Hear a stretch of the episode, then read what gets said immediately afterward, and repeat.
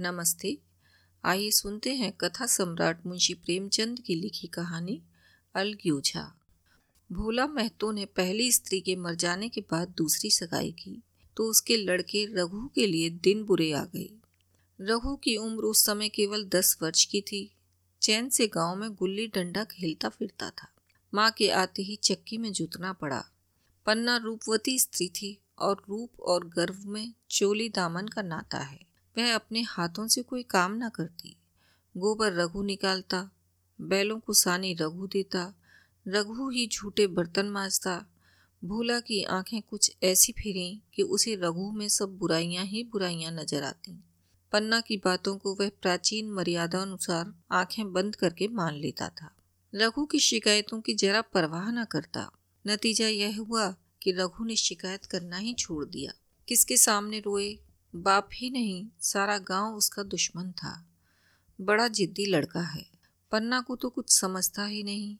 बेचारी उसको दुलार करती है, खिलाती पिलाती है, यह उसी का फल है। दूसरी औरत होती तो निर्वाह ना होता।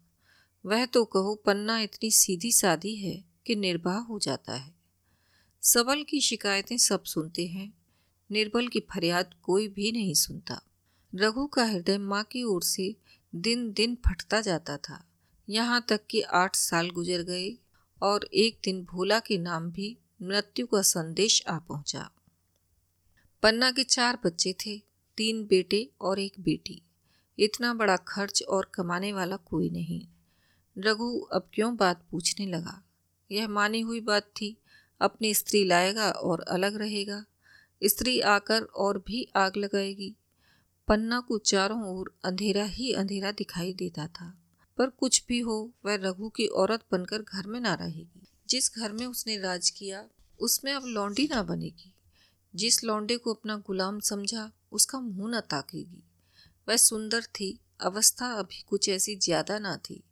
जवानी अपनी पूरी बहार पर थी। क्या वह कोई दूसरा घर नहीं कर सकती?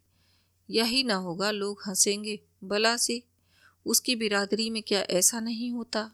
ब्राह्मण ठाकुर थोड़े ही थी कि नाक कट जाएगी। यह तो उन्हीं ऊँची जात वालों में होता है कि घर में चाहे जो कुछ करो, बाहर पर्दा ढका रहे। वह तो संसार को दिखाकर दूसरा घर कर सकती है। फिर वह रघु की दबेल बनकर क्यों रहे? भोला को मरे एक महीना गुजर चुका था, संध्या हो गई थी। पन्ना इसी चिंता में पड़ी हुई थी कि सहसा उसे ख्याल आया, लड़के घर में नहीं हैं। यह बैलों के लौटने की बेला है। कहीं कोई लड़का उनके नीचे ना आ जाए। अब द्वार पर कौन है जो उनकी देखभाल करेगा? रघु को तो मेरे लड़के फूटी आँखों नहीं बाते, कभी हंसकर नहीं बोलता। घर से बाहर निकली तो देखा, रघु सामने झोंपड़ी में बैठा, ऊख की गंडेरिया बना रहा है। लड़के उसे घेरे खड़े हैं और छोटी लड़की उसकी गर्दन में हाथ डाले, उसकी पीठ पर सवार होने की चेष्टा कर रही है। पन्ना को अपनी आँखों पर विश्वास न आया। आज तो यह नई बात है। शायद दुनिया को दिखाता है कि मैं अपने भाइयों को कितना चाहता हूँ और मन में छुरी रखी हुई है। घात मिले तो जान ही ले ले। काला सांप है काला सांप। कठोर स्वर में बोली, तुम सबके सब वहाँ क्या करते हो? घर में आओ, साँझ की बेला है, गोरू आती होंगी। रघु ने विनीत नेत्रों से देखकर कहा, मैं तो हूँ ही काकी, डर किस बात का है? बड़ा लड़का केदार बोला, काकी रघु दादा ने हमारे लिए दो गाड़ियाँ बना दी हैं। यह देख, एक पर हम और खुन्नू बैठेंगे, दूसरी पर लक्ष्मण और झुनिया। दादा दोनों गाड़ियाँ खींचेंगे। यह कहकर वह एक कोने से दो छोटी छोटी गाड़ियाँ निकाल लाया। चार चार पहिए लगे थे, बैठने के लिए तख्ते और रोक के लिए दोनों तरफ़ बाजू थे। पन्ना ने आश्चर्य से पूछा, ये गाड़ियाँ किसने बनाई? केदार ने चिढ़कर कहा रघु दादा ने बनाई हैं, और किसने? भगत के घर से बसूला और रूखा ने मांग लाए और चटपट बना दी। खूब दौड़ती हैं काकी। बैठ खुन्नू, मैं खींचूं। खुन्नू गाड़ी में बैठ गया। केदार खींचने लगा। चर चर शोर हुआ। मानो गाड़ी भी इस खेल में लड़कों के साथ शरीक है।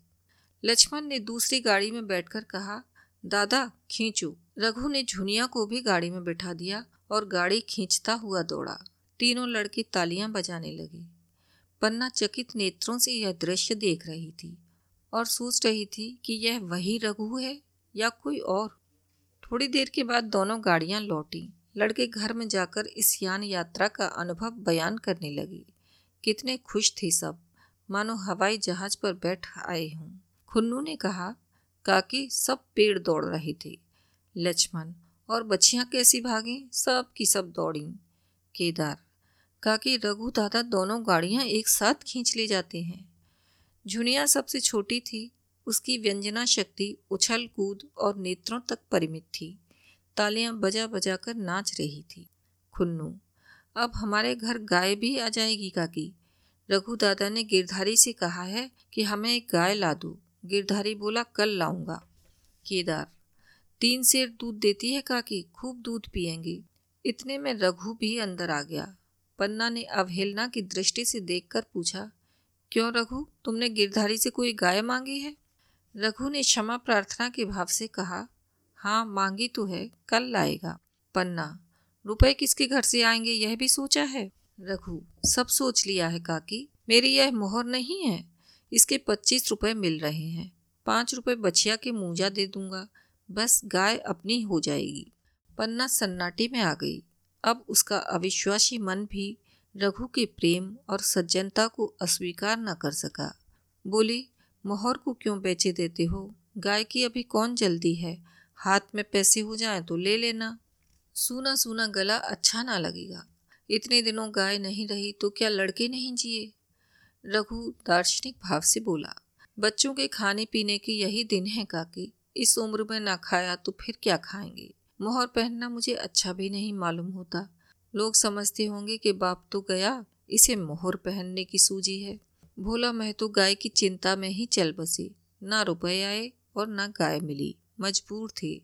रघु ने यह समस्या कितनी सुगमता से हल कर दी। आज पहली बार पन्ना को रघु पर विश्वास आया। बोली, जब गहना ही बेचना है तो अपनी मोहर क्यों बेचोगे? मेरी हंसुली ले लेना। रघु नहीं काकी, वह तुम्हारे गले में बहुत अच्छी लगती है। मर्दों को क्या मोहर पहने या ना पहने? पन्ना। चल, मैं बूढ़ी हुई, अब हंसली पहन कर क्या करना है? तू अभी लड़का है, तेरा गला अच्छा ना लगेगा। रघु मुस्कुरा कर बोला, तुम अभी से कैसे बूढ़ी हो गई? गाँव में है कौन तुम्हारे बराबर? रघु की सरल आलोचना ने पन्ना को लज्जित कर दिया।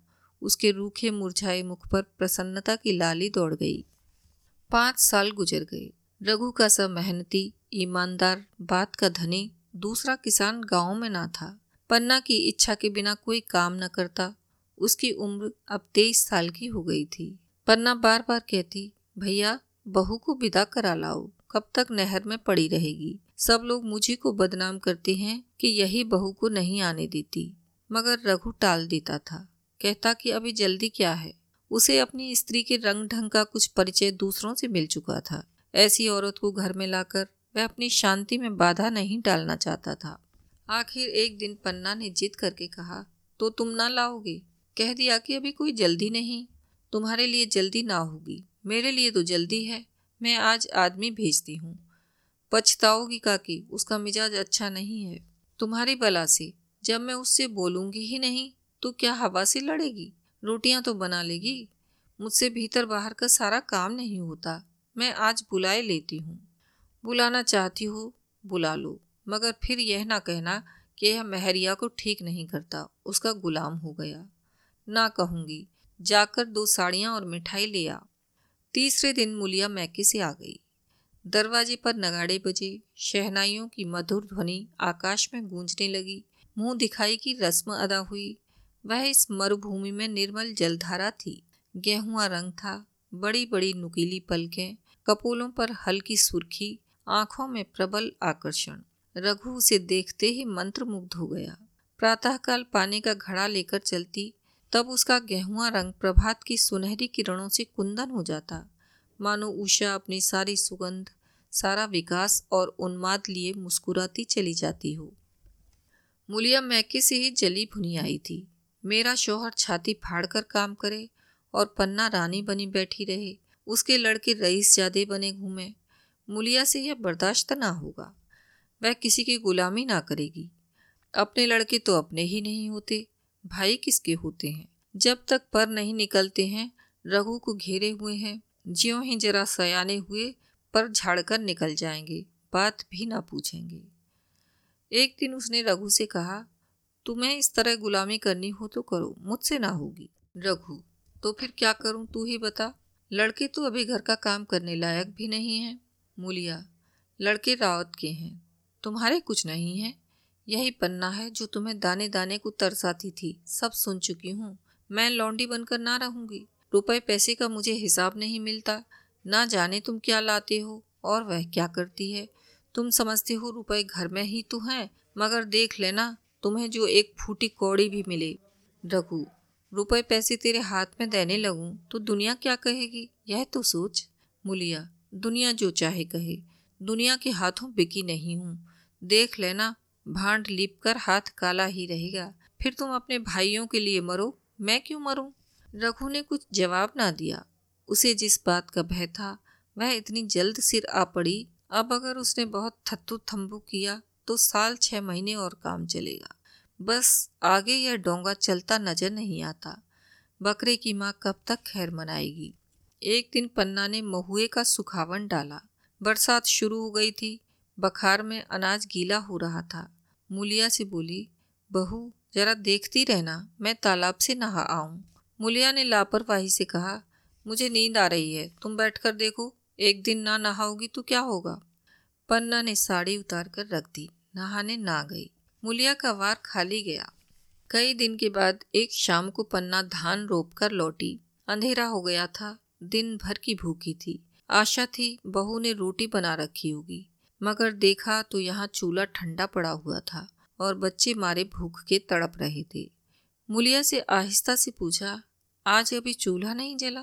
केदार ने कहा, आज दोपहर को भी चूल्हा नहीं जला काकी। भाभी ने कुछ बनाया ही नहीं। पन्ना तो तुम लोगों ने क्या खाया? केदार।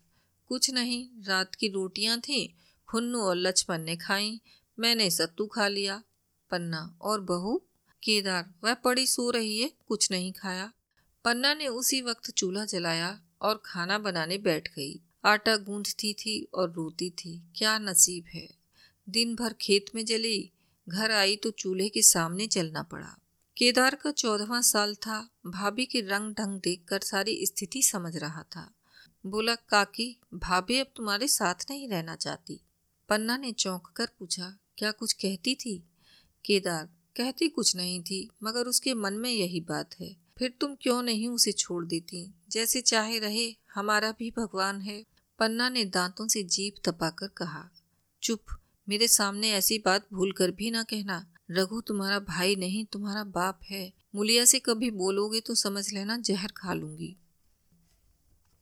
दशहरे का त्योहार आया। इस गाँव से कोस भर एक फरबे में मेला लगता था। गाँव के सब लड़के मेला देखने चले। पन्ना भी लड़कों के साथ चलने को तैयार हुई, मगर पैसे कहाँ से आए? पूंजी तो मुलिया के पास थी। रघु ने आकर मुलिया से कहा, लड़के मेले जा रहे हैं, सबों को दो दो पैसे दे दो। मुलिया ने त्योरियाँ चढ़ाकर कहा, पैसे घर में नहीं है, रघु। अभी तो तेलहन बिका था, क्या इतनी जल्दी रुपए उठ गए? मुलिया हाँ उठ गए। रघु, कहाँ उठ गए? जरा सुनो, आज त्योहार के दिन लड़के मेला देखने ना जाएँगे? मुलिया, अपनी काकी से कहो, पैसे निकालें, गाड़ कर क्या करेंगी? खूंटी पर कुंजी लटक रही थी। रघु ने कुंजी उतारी और चाहा कि संदूक खोले कि मुलिया ने हाथ पकड़ लिया। और बोली, कुंजी, मुझे दे दो, नहीं तो ठीक ना होगा। खाने पहनने को भी चाहिए, कागज़ किताब को भी चाहिए, उस पर मेला देखने को भी चाहिए। हमारी कमाई इसलिए नहीं है कि दूसरे खाएँ और मूछों पर ताव दें। पन्ना ने रघु से कहा, भैया, पैसे क्या होंगे? लड़के मेला देखने ना जाएँगे? रघु ने झिड़क कर कहा, मेला देखने क्यों ना जाएँगे? सारा गाँव जा रहा है, हमारे ही लड़के ना जाएँगे? यह कहकर रघु ने अपना हाथ छुड़ा लिया और पैसे निकाल कर लड़कों को दे दिए। मगर कुंजी जब मुलिया को देने लगा, तब उसने उसे आँगन में फेंक दिया और मुँह लपेट कर लेट गई। लड़के मेला देखने ना गए। इसके बाद दो दिन गुजर गए। मुलिया ने कुछ नहीं खाया और पन्ना भी भूखी रही। रघु कभी इसे मनाता, कभी उसे। पर ना यह उठती, ना वह। आखिर रघु ने हैरान होकर मुलिया से पूछा, कुछ मुँह से तो कह, चाहती क्या है? मुलिया ने धरती को संबोधित करके कहा मैं कुछ नहीं चाहती। मुझे मेरे घर पहुँचा दो। रघु अच्छा उठ, बना खा, पहुँचा दूँगा। मुलिया ने रघु की ओर आँखें उठाई। रघु उसकी सूरत देखकर डर गया। वह माधुर्य, वह मोहकता, वह लावण्य सब गायब हो गया था। दांत निकल आए थे, आँखें फट गई थीं और नथुने फड़क रहे थे। अंगारे किसी लाल आँखों से देखकर बोली अच्छा तो काकी ने यह सलाह दी है, यह मंत्र पढ़ाया है तो यहाँ ऐसी कच्ची नहीं हूँ। तुम दोनों की छाती पर मूंग दलूँगी हो किस फेर में? रघु। अच्छा तो मूंग ही दल लेना, कुछ खा पी लेगी तभी तो मूंग दल सकेगी। मुलिया। अब तो तभी मुँह में पानी डालूँगी जब घर अलग हो जाएगा। बहुत झेल चुकी, अब नहीं झेला जाता। रघु सन्नाटे में आ गया। एक दिन तक उसके मुँह से आवाज़ ही ना निकली। अलग होने की उसने स्वप्न में भी कल्पना ना की थी। उसने गाँव में दो चार परिवारों को अलग होते देखा था। वह खूब जानता था, रोटी के साथ लोगों के हृदय भी अलग हो जाते हैं, अपने हमेशा के लिए गैर हो जाते हैं। फिर उनमें वही नाता रह जाता है जो गाँव के आदमियों में। रघु ने मन में ठान लिया था कि इस विपत्ति को घर में ना आने दूँगा, मगर होनहार के सामने उसकी एक ना चली। आह मेरे मुँह में कालिक लगेगी। दुनिया यही कहेगी कि बाप के मर जाने पर दस साल भी एक में निर्वाह ना हो सका। फिर किससे अलग हो जाऊँ? जिनको गोद में खिलाया, जिनको बच्चों की तरह पाला, जिनके लिए तरह तरह के कष्ट झेले, उन्हीं से अलग हो जाऊँ? अपने प्यारों को घर से निकाल बाहर करूँ? उसका गला फंस गया। कांपते हुए स्वर में बोला, तू क्या चाहती है कि मैं अपने भाइयों से अलग हो जाऊँ? भला सोच तो। कहीं मुँह दिखाने लायक रहूँगा? मुलिया तो मेरा इन लोगों के साथ निर्वाह ना होगा। रघु तो तू अलग हो जा, मुझे अपने साथ क्यों घसीटती है? मुलिया तो मुझे क्या तुम्हारे घर में मिठाई मिलती है? मेरे लिए क्या संसार में जगह नहीं है? रघु, तेरी जैसी मर्ज़ी, जहाँ चाहे रहे, मैं अपने घर वालों से अलग नहीं हो सकता। जिस दिन इस घर में दो चूल्हे जलेंगे, उस दिन मेरे कलेजे के दो टुकड़े हो जाएँगे। मैं यह चोट नहीं सह सकता। तुझे जो तकलीफ़ हो, वह मैं दूर कर सकता हूँ। माल असबाब की मालकिन तू है, अनाज पानी तेरे ही हाथ है, अब रह क्या गया है? अगर कुछ काम धंधा करना नहीं चाहती, मत कर। भगवान ने मुझे समाई दी होती तो मैं तुझे तिनका तक उठाने ना देता। तेरे यह सुकुमार हाथ पाँव मेहनत मजदूरी करने के लिए बनाए ही नहीं गए हैं। मगर क्या करूँ? अपना कुछ बस ही नहीं है। फिर भी तेरा जी कोई काम करने को ना चाहे, मत कर। मगर मुझसे अलग होने को ना कहे। मैं तेरे पैरों पड़ता हूँ। मुलिया ने सिर से आंचल खिसकाया और जरा समीप आकर बोली, मैं काम करने से नहीं डरती, ना बैठे बैठे खाना चाहती हूँ, मगर मुझसे किसी की धौंस नहीं सही जाती। तुम्हारी ही काकी घर का काम काज करती हैं तो अपने लिए करती हैं, अपने बाल बच्चों के लिए करती हैं। मुझ पर कुछ एहसान नहीं करती, फिर मुझ पर धौंस क्यों जमाती हैं? उन्हें अपने बच्चे प्यारे होंगे।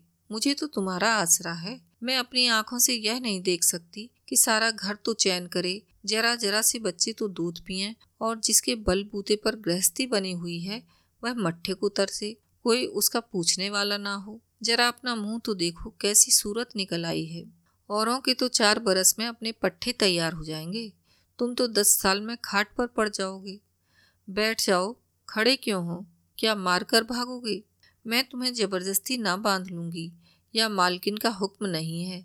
सच कहूँ, तुम बड़े कट कलेजी हो। मैं जानती ऐसे निर्मोहिए से पाला पड़ेगा तो इस घर में भूल से ना आती। आती भी तो मन ना लगाती। मगर अब तो मन तुमसे लग गया। घर भी जाऊँ तो मन यहाँ ही रहेगा, और तुम जो हो, मेरी बात नहीं पूछती। मुलिया की ये रसीली बातें रघु पर कोई असर न डाल सकी। वह उसी रुखाई से बोला, मुलिया मुझसे यह ना होगा। अलग होने का ध्यान करते ही मेरा मन ना जाने कैसा हो जाता है। यह चोट मुझसे ना सही जाएगी। मुलिया ने परिहास करके कहा तो चूड़ियाँ पहनकर अंदर बैठो ना। लाओ, मैं मूछें लगा लूँ। मैं तो समझती थी कि तुम में भी कुछ कल बल है। अब देखती हूँ तो निरे मिट्टी के लौंदे हो। पन्ना दालान में खड़ी दोनों की बातचीत सुन रही थी। अब उससे ना रहा गया। सामने आकर रघु से बोली जब वह अलग होने पर तुली हुई है, फिर तुम क्यों उसे ज़बरदस्ती मिलाई रखना चाहते हो? तुम उसे लेकर रहो। हमारे भगवान ने निर्वाह दिया तो अब क्या डर? अब तो भगवान की दया से तीनों लड़के सयाने हो गए हैं। अब कोई चिंता नहीं। रघु ने आँसू भरी आँखों से पन्ना को देखकर कहा, काकी, तू भी पागल हो गई है क्या? जानती नहीं, दो रोटियाँ होते ही दो मन हो जाते हैं। पन्ना, जब वह मानती ही नहीं, तब तुम क्या करोगे? भगवान की मर्ज़ी होगी तो कोई क्या करेगा? परालब्ध में जितने दिन एक साथ रहना लिखा था, उतने दिन रहे। अब उसकी यही मर्ज़ी है तो यही सही। तुमने मेरे बाल बच्चों के लिए जो कुछ किया, वह भूल नहीं सकती। तुमने इनके सिर हाथ ना रखा होता तो आज इनकी ना जाने क्या गति होती। ना जाने किसके द्वार पर ठोकरें खाते होते। ना जाने कहाँ कहाँ भीख मांगते फिरते।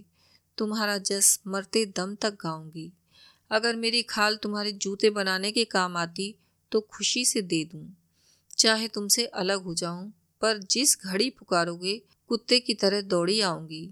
यह भूल कर भी ना सोचना कि तुमसे अलग होकर मैं तुम्हारा बुरा चेतूँगी। जिस दिन तुम्हारा अनभल मेरे मन में आएगा, उसी दिन विष खाकर मर जाऊँगी। भगवान करे तुम दूधों नहाओ, पूतों फलो। मरते दम तक यही असीस मेरे रोए रोए से निकलती रहेगी। और अगर लड़के भी अपने बाप के हैं तो मरते दम तक तुम्हारा पोस मानेंगे। यह कहकर पन्ना रोती हुई वहाँ से चली गई। रघु वहीं पर मूर्ति की तरह बैठा रहा। आसमान की ओर टकटकी लगी थी और आँखों से आँसू बह रहे थे। पन्ना की बातें सुनकर मुलिया समझ गई कि अपने पौभारे हैं। चटपट उठी, घर में झाड़ू लगाई, चूल्हा जलाया और कुएँ से पानी लाने चली। उसकी टेक पूरी हो गई थी। गाँव में स्त्रियों के दो दल होते हैं, एक बहुओं का, दूसरा सासों का। बहुएँ सलाह और सहानुभूति के लिए अपने दल में जाती हैं, सासें अपने में। दोनों की पंचायतें अलग होती हैं। मुलिया को कुएँ पर दो तीन बहुएँ मिल गईं। एक ने पूछा, आज तो तुम्हारी बुढ़िया बहुत रोध हो रही थी? मुलिया ने विजय के गर्व से कहा, इतने दिनों से घर की मालकिन बनी हुई है। राजपाट छोड़ते किसे अच्छा लगता है? बहन मैं उनका बुरा नहीं चाहती, लेकिन एक आदमी की कमाई में कहाँ तक बरकत होगी? मेरे भी तो यही खाने पीने पहनने ओढ़ने के दिन है। अभी उनके पीछे मरो, फिर बाल बच्चे हो जाए, उनके पीछे मरो। सारी ज़िंदगी रोते ही कट जाएगी। एक बहू, बुढ़िया यही चाहती है कि ये सब जन्म भर लौंडी बनी रहे मोटा झूठा खाएँ और पड़ी रहें।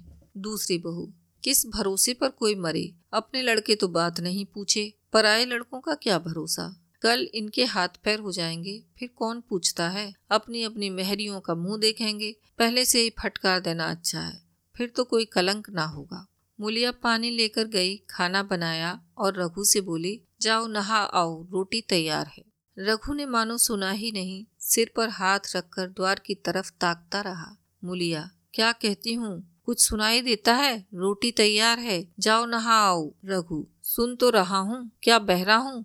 रोटी तैयार है तू जाकर खा ले। मुझे भूख नहीं है। मुलिया ने फिर नहीं कहा। जाकर चूल्हा बुझा दिया। रोटियाँ उठाकर छींके पर रख दी और मुँह ढांप कर लेट गई। जरा देर में पन्ना आकर बोली, खाना तैयार है, नहा धोकर खा लो। बहू भी भूखी होगी। रघु ने झुंझलाकर कहा, काकी, तू घर में रहने देगी कि मुँह में कालिक लगाकर कहीं निकल जाऊँ?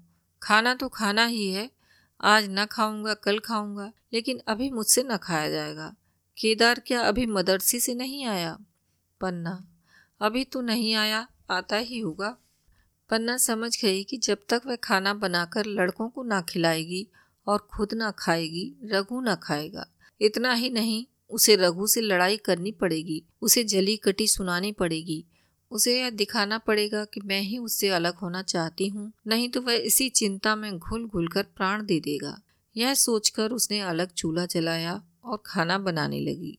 इतने में केदार और खुन्नू मदरसे से आ गए। पन्ना ने कहा, आओ बेटा, खाना खा लो। रोटी तैयार है। केदार ने पूछा, भैया को भी बुला लूँ ना?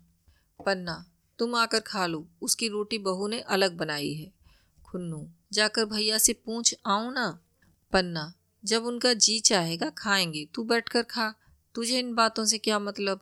जिसका जी चाहेगा, खाएगा, जिसका जी ना चाहेगा, ना खाएगा। जब वह और उसकी बीवी अलग रहने पर तुले हैं तो कौन मनाए केदार? तो क्यों अम्मा जी, क्या हम अलग घर में रहेंगे?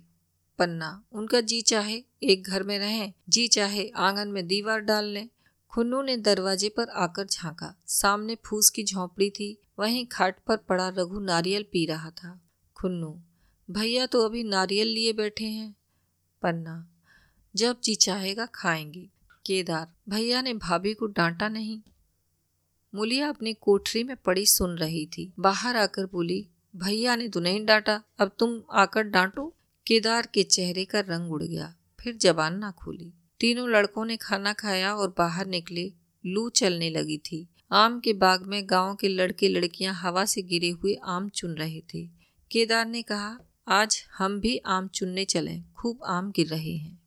खुन्नू दादा जो बैठे हैं। लक्ष्मण, मैं ना जाऊँगा, दादा घुड़केंगे। केदार, वह तो अब अलग हो गए। लक्ष्मण तो अब हमको कोई मारेगा? तब भी दादा ना बोलेंगे। केदार, वाह, तब क्यों ना बोलेंगे? रघु ने तीनों लड़कों को दरवाजे पर खड़े देखा, पर कुछ बोला नहीं। पहले तो वह घर के बाहर निकलते ही उन्हें डांट बैठता था, पर आज वह मूर्ति के समान निश्चल बैठा रहा। अब लड़कों को कुछ साहस हुआ कुछ दूर और आगे बढ़े। रघु अब भी ना बोला, कैसे बोले? वह सोच रहा था, काकी ने लड़कों को खिला पिला दिया, मुझसे पूछा तक नहीं, क्या उसकी आँखों पर भी पर्दा पड़ गया? अगर मैंने लड़कों को पुकारा और वह ना आए तो मैं उनको मारपीट तो ना सकूँगा। लू में सब मारे मारे फिरेंगे, कहीं बीमार ना पड़ जाएँ। उसका दिल महसूस कर रह जाता था, लेकिन मुँह से कुछ ना कह सकता था। लड़कों ने देखा कि यह बिल्कुल नहीं बोलते तो निर्भय होकर चल पड़ी। सहसा मुलिया ने आकर कहा, अब तो उठोगे कि अब भी नहीं, जिनके नाम पर फाका कर रहे हो, उन्होंने मज़े से लड़कों को खिलाया और आप खाया। अब आराम से सो रही हैं। मोर पिया बात न पूछे, मोर सुहागिन नाव। एक बार भी तो मुँह से ना फूटा कि चलो भैया खा लो। रघु को इस समय मरमान तक पीड़ा हो रही थी। मुलिया के इन कठोर शब्दों ने घाव पर नमक छिड़क दिया। दुखित नेत्रों से देखकर बोला, तेरी जो मर्ज़ी थी वही तो हुआ। अब जा ढोल बजा। मुलिया, नहीं, तुम्हारे लिए थाली परोसी बैठी हूँ। रघु, मुझे चिढ़ा मत। तेरे पीछे मैं भी बदनाम हो रहा हूँ। जब तू किसी की होकर नहीं रहना चाहती तो दूसरे को क्या गरज है? जो मेरी खुशामद करे। जाकर काकी से पूछ, लड़के आम चुनने गए हैं, उन्हें पकड़ लाऊं? मुलिया अंगूठा दिखाकर बोली, यह जाता है। तुम्हें सौ बार गरज हो जाकर पूछो। इतने में पन्ना भी भीतर से निकल आई। रघु ने पूछा लड़के बगीचे में चले गए काकी लू चल रही है पन्ना। अब उनका कौन पुछत्तर है? बगीचे में जाएँ, पेड़ पर चढ़ें पानी में डूबें। मैं अकेली क्या क्या करूँ? रघु जाकर पकड़ लाऊं? पन्ना जब तुम्हें अपने मन से नहीं जाना है तो फिर मैं जाने को क्यों कहूँ? तुम्हें रोकना होता तो रोक ना देते तुम्हारे सामने ही तो गए होंगे। पन्ना की बात पूरी भी ना हुई थी कि रघु ने नारियल कोने में रख दिया और बाग की तरफ़ चला। रघु लड़कों को लेकर बाग से लौटा तो देखा मुलिया अभी तक झोंपड़े में खड़ी है। बोला, तू जाकर खा क्यों नहीं लेती? मुझे तो इस बेला भूख नहीं है।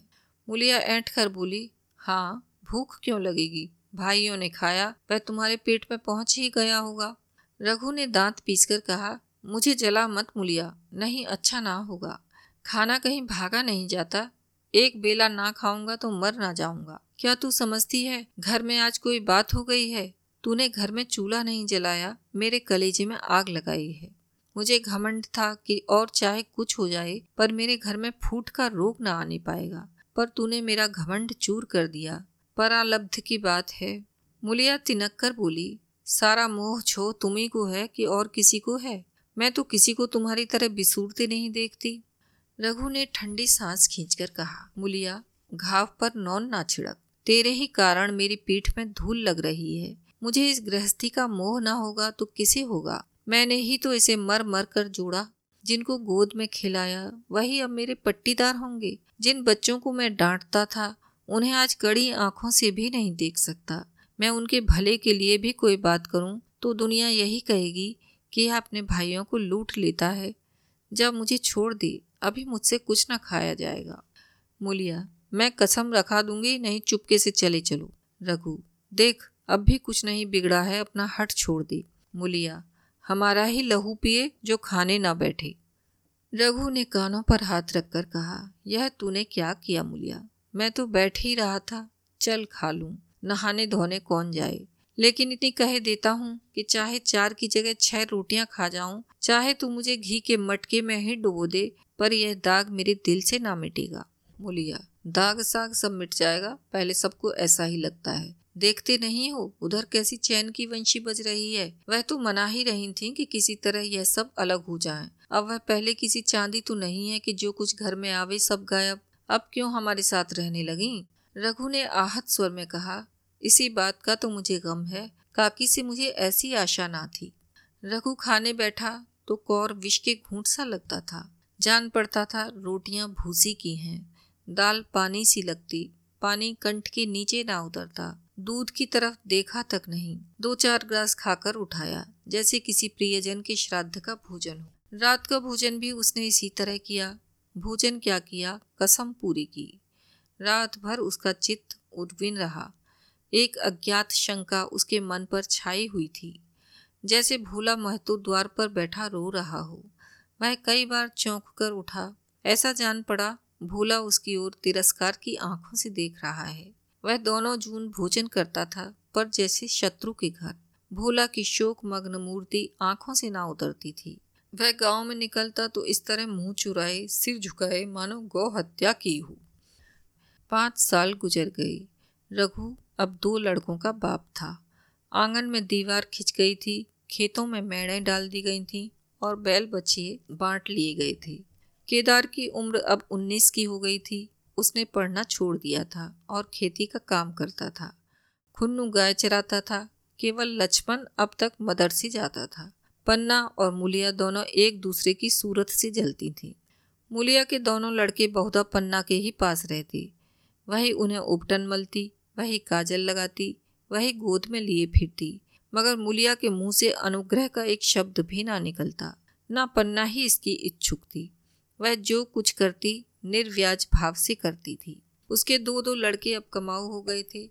लड़की खाना पका लेती थी, वह खुद ऊपर का कामकाज कर लेती। इसके विरुद्ध रघु अपने घर का अकेला था। वह भी दुर्बल, अशक्त और जवानी में बूढ़ा। अभी आयु तीस वर्ष से अधिक ना थी, लेकिन बाल खिचड़ी हो गए थे। कमर भी झुक चली थी। खांसी ने जीर्ण कर रखा था। देखकर दया आती थी। और खेती पसीने की वस्तु है। खेती की जैसी सेवा होनी चाहिए वह उससे ना हो पाती। फिर अच्छी फ़सल कहाँ से आती? कुछ ऋण भी हो गया था वह चिंता और भी मारे डालती थी। चाहिए तो यह था कि अब उसे कुछ आराम मिलता।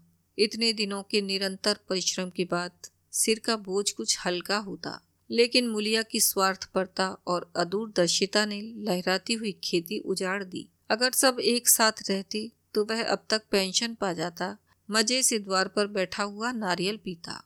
भाई काम करते, वह सलाह देता। महतो बना फिरता। कहीं किसी के झगड़े चुकाता, कहीं साधु संतों की सेवा करता। वह अवसर हाथ से निकल गया। अब तो चिंता भार दिन ब दिन बढ़ता जाता था। आखिर उसे धीमा धीमा ज्वर रहने लगा। हृदय शूल, चिंता, कड़ा परिश्रम और अभाव का यही पुरस्कार है। पहले कुछ परवाह ना की समझा आप ही, आप अच्छा हो जाएगा। मगर कमज़ोरी बढ़ने लगी तो दवा की फ़िक्र हुई। जिसने जो बता दिया, खा लिया। डॉक्टरों और वैद्यों के पास जाने की सामर्थ्य कहाँ? और सामर्थ्य भी होती तो रुपए खर्च कर देने की सिवा और नतीजा ही क्या था? जीर्ण ज्वर की औषधि आराम और पुष्टिकारक भोजन है। न वह बसंत मालती का सेवन कर सकता था और न आराम से बैठकर बलवर्धक भोजन कर सकता था। कमज़ोरी बढ़ती ही गई। पन्ना को अवसर मिलता तो वह आकर उसे तसल्ली देती, लेकिन उसके लड़के अब रघु से बात भी ना करते थे। दवा दारू तो क्या करते? उसका मज़ाक और उड़ाते। भैया समझते थे कि हम लोगों से अलग होकर सोने की ईंट रख लेंगे। भाभी भी समझती थी, सोने से लग जाऊँगी। अब देखें कौन पूछता है। सिसक सिसक कर ना मरे तो कह देना। बहुत हाय हाय भी अच्छी नहीं होती। आदमी उतना काम करे जितना हो सके। यह नहीं कि रुपए के लिए जान दे दी। पन्ना कहती, रघु बेचारे का कौन दोष है? केदार कहता, चल, मैं खूब समझता हूँ। भैया की जगह मैं होता तो डंडे से बात करता। मज़ाक थी कि औरत यूँ जिद करती। यह सब भैया की चाल थी, सब सदी बदी बात थी। आखिर एक दिन रघु का टिमटिमाता हुआ जीवन दीपक बुझ गया। मौत ने सारी चिंताओं का अंत कर दिया। अंत समय उसने केदार को बुलाया था, पर केदार को ऊख में पानी देना था। डरा, कहीं दवा के लिए ना भेज दें बहाना बना दिया। मुलिया का जीवन अंधकारमय हो गया। जिस भूमि पर उसने मंसूबों की दीवार खड़ी की थी, वह नीचे से खिसक गई थी। जिस खूंटे के बल पर वह उछल रही थी, वह उखड़ गया था। गाँव वालों ने कहना शुरू किया, ईश्वर ने कैसा तत्काल दंड दिया। बेचारी मारे लाज के अपने दोनों बच्चों को लिए रोया करती। गाँव में किसी को मुँह दिखाने का साहस ना होता। प्रत्येक प्राणी उससे यह कहता हुआ मालूम होता था, मारे घमंड के धरती पर पाँव न रखती थी, आखिर सजा मिल गई कि नहीं? अब इस घर में कैसे निर्वाह होगा? वह किसके सहारे रहेगी? किसके बल पर खेती होगी? बेचारा रघु बीमार था, दुर्बल था, पर जब तक जीता रहा, अपना काम करता रहा। मारे कमज़ोरी के कभी कभी सिर पकड़कर बैठ जाता और जरा दम लेकर फिर हाथ चलाने लगता था। सारी खेती तहस नहस हो रही थी। उसे कौन संभालेगा? अनाज की डांठें खलिहान में पड़ी थीं, ऊख अलग सूख रही थी। वह अकेली क्या क्या करेगी? फिर सिंचाई, अकेले आदमी का तो काम नहीं। तीन तीन मजदूरों को कहाँ से लाए? गाँव में मजदूर थे ही कितने? आदमियों के लिए खींचा तानी हो रही थी। क्या करें, क्या ना करें? इस तरह तेरह दिन बीत गए। क्रियाक्रम से छुट्टी मिली। दूसरे ही दिन सवेरे मूलिया ने दोनों बालकों को गोद में उठाया और अनाज मारने चली। खलिहान में पहुंचकर उसने एक को तो पेड़ के नीचे घास के नरम बिस्तर पर सुला दिया और दूसरे को वहीं बैठाकर अनाज मारने लगी। बैलों को हाँकती थी और रोती थी। क्या इसीलिए भगवान ने उसको जन्म दिया था? देखते देखते क्या से क्या हो गया। इन्हीं दिनों पिछले साल भी अनाज मारा गया था। वह रघु के लिए लोटे में शरबत और मटर की घूँगी लेकर आई थी। आज न कोई उसके आगे है, न पीछे। लेकिन किसी की लौंडी तो नहीं हूँ। उसे अलग होने का अब भी पछतावा न था। एकाएक छोटे बच्चे का रोना सुनकर उसने उधर ताका तो बड़ा लड़का उसे चुमकार कर कह रहा था, भैया, तुप रहो तुप रहो। धीरे धीरे उसके मुँह पर हाथ फेरता था और चुप कराने के लिए विकल था। जब बच्चा किसी तरह चुप ना हुआ तो वह खुद उसके पास लेट गया और उसे छाती से लगाकर प्यार करने लगा। मगर जब यह प्रयत्न भी सफल ना हुआ तो वह रोने लगा। उसी समय पन्ना दौड़ी आई और छोटे बालक को गोद में उठाकर प्यार करती हुई बोली, लड़कों को मुझे क्यों ना दे आई बहू? हाय हाय, बेचारा धरती पर पड़ा रो रहा है। जब मैं मर जाऊँ तो जो चाहे करना। अभी तो जीती हूँ। अलग हो जाने से बच्चे तो नहीं अलग हो गए। मुलिया ने कहा, तुम्हें भी तो छुट्टी नहीं थी, अम्मा, क्या करती? पन्ना तो तुझे यहाँ आने की ऐसी क्या जल्दी थी? डांट मार ना जाती। तीन तीन लड़के तो हैं। और किस दिन काम आएँगी? केदार तो कल ही मारने को कह रहा था, पर मैंने कहा, पहले ऊख में पानी दे लो, फिर आज मारना मड़ाई तो दस दिन बाद भी हो सकती है। ऊख की सिंचाई ना हुई तो सूख जाएगी। कल से पानी चढ़ा हुआ है, परसों तक खेत भर जाएगा, तब मड़ाई हो जाएगी। तुझे विश्वास ना आएगा, जब से भैया मरे हैं, केदार को बड़ी चिंता हो गई है। दिन में सौ सौ बार पूछता है, भाभी, बहुत रोती तो नहीं है? देख, लड़के भूखे तो नहीं है? कोई लड़का रोता है? तो दौड़ा आता है। देख अम्मा, क्या हुआ? बच्चा क्यों रोता है? कल रोकर बोला, अम्मा, मैं जानता कि भैया इतनी जल्दी चले जाएँगे तो उनकी कुछ सेवा कर लेता। कहाँ तो जगाए जगाए उठता था। अब देखती हूँ, पहर रात से उठकर काम में लग जाता है। खुन्नू कल जरा सा बोला, पहले हम अपनी ऊख में पानी दे लेंगे, तब भैया की ऊख में देंगे। इस पर केदार ने ऐसा डांटा कि खुन्नू के मुँह से फिर बात ना निकली। बोला, कैसी तुम्हारी और कैसी हमारी ऊख भैया ने जिला ना लिया होता तो आज या तो मर गए होते या कहीं भीख मांगते होते। आज तुम बड़े ऊख वाले बने हो। यह उन्हीं का पुन प्रताप है कि आज भले आदमी बने बैठे हो। परसों रोटी खाने को बुलाने गई तो मड़ैया में बैठा रो रहा था। पूछा, क्यों रोता है? तो बोला, अम्मा, भैया इसी अलगोजे के दुख से मर गए। नहीं, अभी उनकी उम्र ही क्या थी? यह उस वक्त ना सूझा, नहीं उनसे क्यों बिगाड़ करती? यह कहकर पन्ना ने मूलिया की ओर संकेतपूर्ण दृष्टि से देखकर कहा, तुम्हें वह अलग ना रहने देगा बहू। कहता है, भैया, हमारे लिए मर गए तो हम भी उनके बाल बच्चों के लिए मर जाएँगे मुलिया की आँखों से आँसू जारी थे। पन्ना की बातों में आज सच्ची वेदना, सच्ची सांत्वना, सच्ची चिंता भरी हुई थी। मुलिया का मन कभी उसकी ओर इतना आकर्षित ना हुआ था। जिनसे उसे व्यंग और प्रतिकार का भय था, वे इतने दयालु, इतने शुभेच्छु हो गए थे। आज पहली बार उसे अपनी स्वार्थपरता पर लज्जा आई। पहली बार आत्मा ने अलघ्योजे पर धिक्कारा।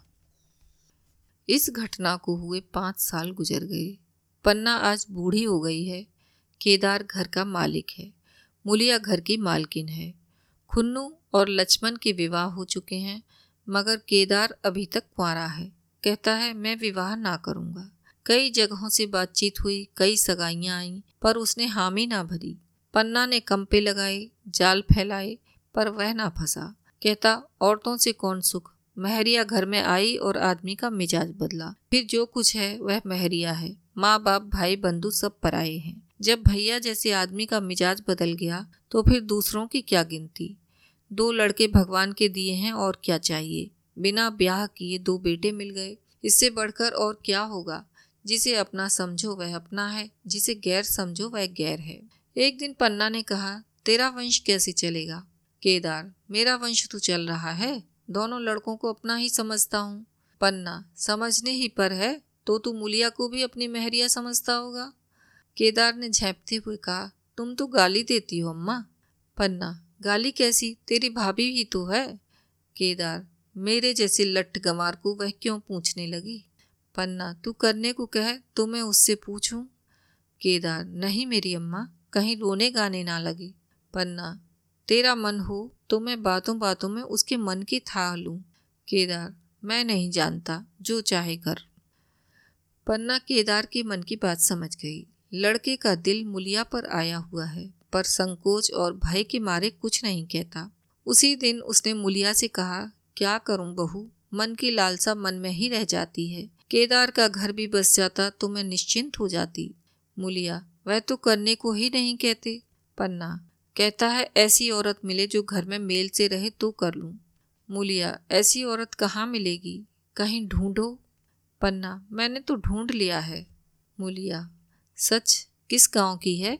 पन्ना, अभी ना बताऊँगी। मुदा यह जानती हूँ कि उससे केदार की सगाई हो जाए तो घर बन जाए और केदार की ज़िंदगी भी सफल हो जाए। ना जाने लड़की मानेगी कि नहीं। मुलिया, मानेगी क्यों नहीं, अम्मा? ऐसा सुंदर कमाऊ, सुशील वर और कहाँ मिला जाता है? उस जन्म का कोई साधु महात्मा है? नहीं तो लड़ाई झगड़े के डर से कौन बिन ब्याह रहता है? कहाँ रहती है? मैं जाकर उसे मना लाऊँगी। पन्ना, तू चाहे तो उसे मना ले, तेरे ही ऊपर है। मुलिया, मैं आज ही चली जाऊँगी अम्मा। उसके पैरों पड़कर मना लाऊँगी। पन्ना, बता दूँ? वह तू ही है। मुलिया, लजाकर बोली, तुम तो अम्मा जी गाली देती हो। पन्ना गाली कैसी? देवर ही तो है, मुलिया। मुझ जैसी बुढ़िया को वह क्यों पूछेंगे? पन्ना, वह तुझी पर दांत लगाए बैठा है। तेरे सिवा कोई और उसे भाती ही नहीं, डर के मारे कहता नहीं, पर उसके मन की बात मैं जानती हूँ। वैधव्य के शोक से मुरझाया हुआ मुलिया का पीत बदन कमल की भांति अरुण हो उठा। दस वर्षों में जो कुछ खोया था, वह इसी एक क्षण में मानो ब्याज के साथ मिल गया। वही लावण्य, वही विकास, वही आकर्षण और वही लोच। अभी आप सुन रहे थे मुंशी प्रेमचंद की लिखी कहानी अल ग्योझा। आशा है आपको यह कहानी पसंद आई होगी। आप स्पॉटिफाई गूगल पॉडकास्ट या जिस किसी भी प्लेटफार्म पर हमें सुन रहे हैं, कृपया वहाँ फॉलो करें और इसे अपने साथियों के साथ शेयर करें। धन्यवाद।